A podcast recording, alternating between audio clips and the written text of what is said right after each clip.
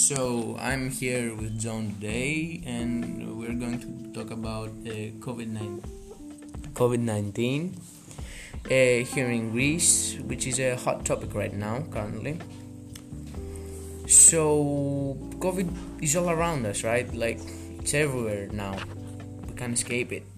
Yeah, exactly. A lot of people call it our invisible enemy, and uh, this enemy attacks really often. And in recent days, we have seen cases dramatically um, rising due to the due to the re- due to the restrictions that we have.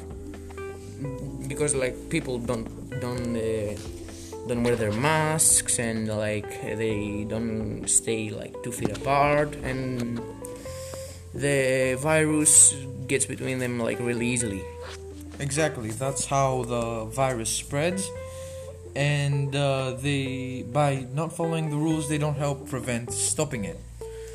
and now it's like Corfu exactly currently where we live it's it's the the case is terrible like every day in our school and in our school even even in our school COVID COVID cases are around us every day many kids from my class have COVID it's terrible Exactly. Kids from my class have COVID too, and um, our our our class is not closed, and some of the kids feel are scared and they are worried that they will get the virus.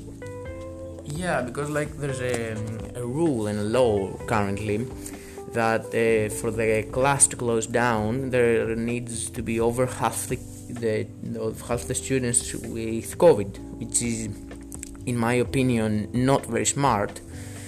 Because if there are 22 kids in a class, there needs to be 12 kids with COVID to it for it to close down, which is a problem.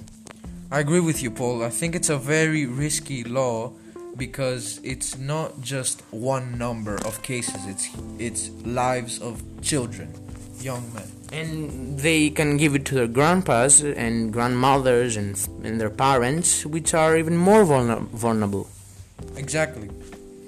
And um, that is another reason why people should get uh, vaccinated, even though you still get the virus. Normally, you don't. Um, it will be way more passive for you. that's uh, a thing though that it's up to the person. He decides and most people don't want to do it for their own reasons. It's okay just like it would be better if we hi- we wear our masks masks and um, had um, two feet uh, apart kept two feet fro- apart from each other I agree, and of course, the vaccine is down to you if you're going to do it.